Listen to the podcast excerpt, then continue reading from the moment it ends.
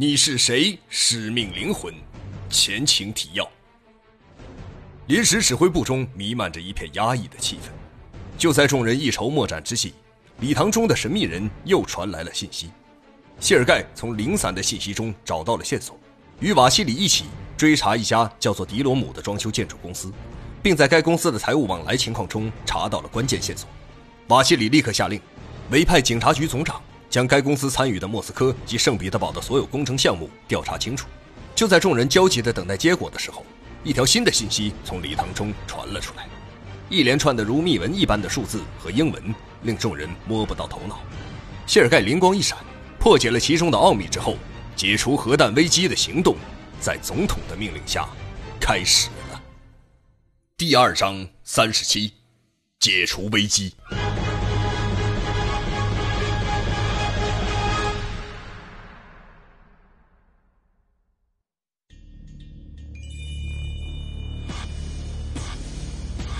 莫斯科五十一区，一处已经竣工、正在装修的高档办公楼。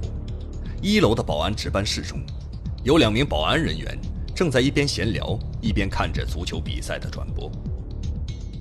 几名全副武装、穿着制式军装的士兵悄悄接近了门口。突然间，一楼的玻璃大门被巨大的力量强行撞开，一队队士兵快如闪电般来到了他们的面前，用黑洞洞的枪口。两名保安人员几乎被眼前的情形吓得目瞪口呆，结结巴巴地回答完一名军官的问话后，士兵们立即有条不紊地投入到各自该去的位置。一些士兵把这栋高档办公大楼的每一部电梯强行控制停留在一楼，一些士兵开始沿着备用楼梯逐层搜索。每名士兵不断通过个人通讯系统向上级和协同作战的士兵报告所在位置和任务执行情况。协调行动，注意彼此保护。随时汇报行动进展情况。卫戍区司令走进未完工大楼的大厅时，通过通讯系统向每一个执行行动的士兵命令说：“二楼搜索完毕，情况正常；三楼搜索完毕，情况正常；十七楼发现不明身份人员，可能他们持有武器。”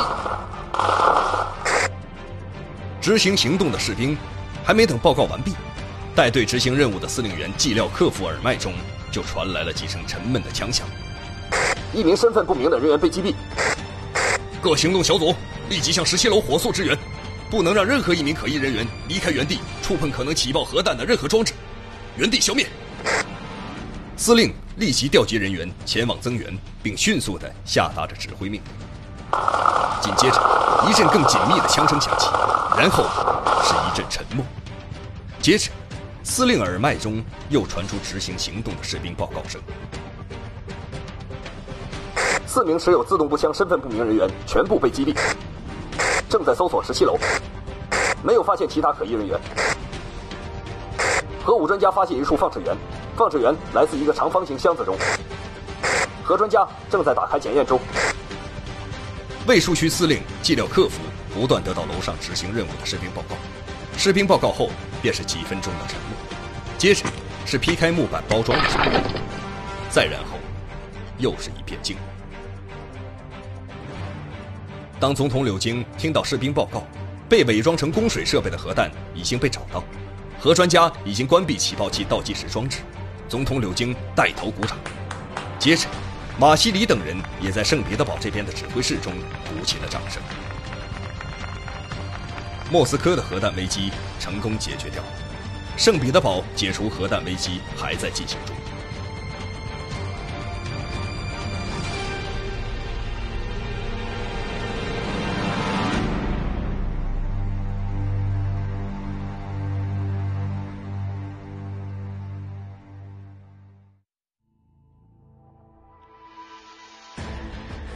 离奇失踪的货轮，那艘船。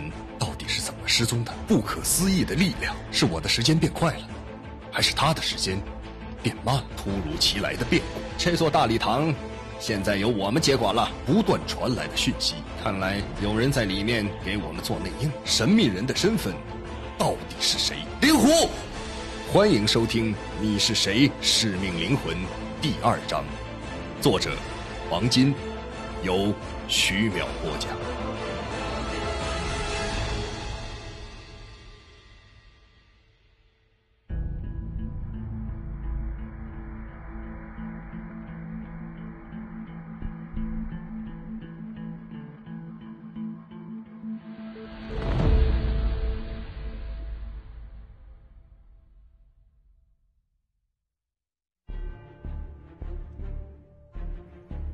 圣彼得堡的特警以极快的时间集结到圣彼得堡十九区三百二十四号的一栋楼中。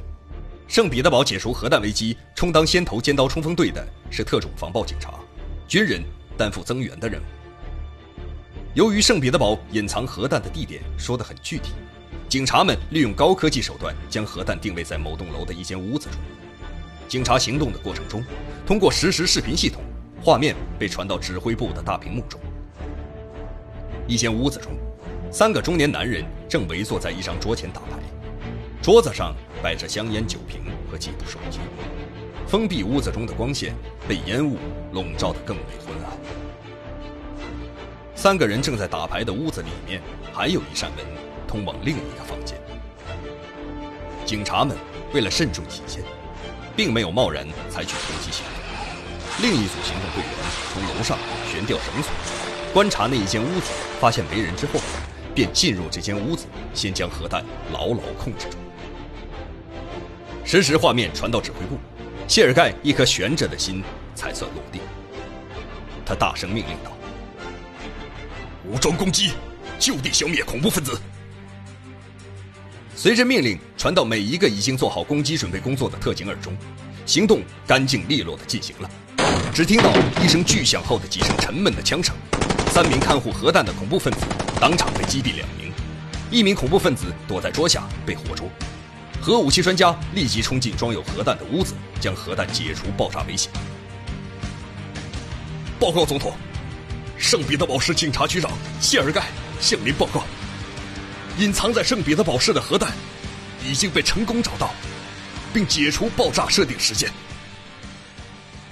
谢尔盖站在多人交流平台的话筒前，语调凝噎，双眼含泪的向总统柳京报告着喜讯。尽管柳京和莫斯科高官们已经在交互平台里看到了实时排除核弹装置的现场直播，不过经过谢尔盖这种激动的语气汇报之后，所有得见现场解除危机的人还是激动的热泪盈眶。总统、马西里等人看到行动过程圆满完成，莫斯科和圣彼得堡的指挥室中同时响起了热烈而长时间的掌声。圣彼得堡指挥室中的年轻人互相拥抱着，流下了激动的泪水。压在总统身上两块最大的石头被搬掉后，解救礼堂中被绑架的人质，就成了水到渠成的事情了。我命令，总统柳京提高了声调，将庆祝解决危机的人们的欢呼声压了下去。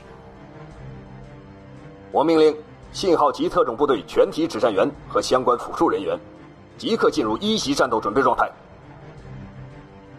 听到了总统的命令后，指挥部中的所有人员立刻都回到了各自的岗位上，等待着总统下达最后的攻击命令。在人们欢庆胜利的时候，圣彼得堡前线副总指挥谢尔盖悄悄命令一名手下将他的防弹衣拿了过来。他一边听着总统的命令，一边穿着装备。穿好防弹服装之后。开始仔细地检查着佩戴的武器。在谢尔盖整装待发、做着准备的同时，信号级特种部队的队长也在认真地准备着。他知道，自己履行使命的时刻马上就要到来了。总统在视频指挥系统中看到信号旗队长和谢尔盖二人已经全副武装的在等待下达最后的命令。我命令。信号旗部队担任第一攻击任务，谢尔盖所属特种防暴警察作为增援力量。柳京用铿锵有力的声音下达着命令。信号旗队长和谢尔盖几乎同时向屏幕中的总统敬了一个标准的军礼之后，就冲出了指挥室的大门。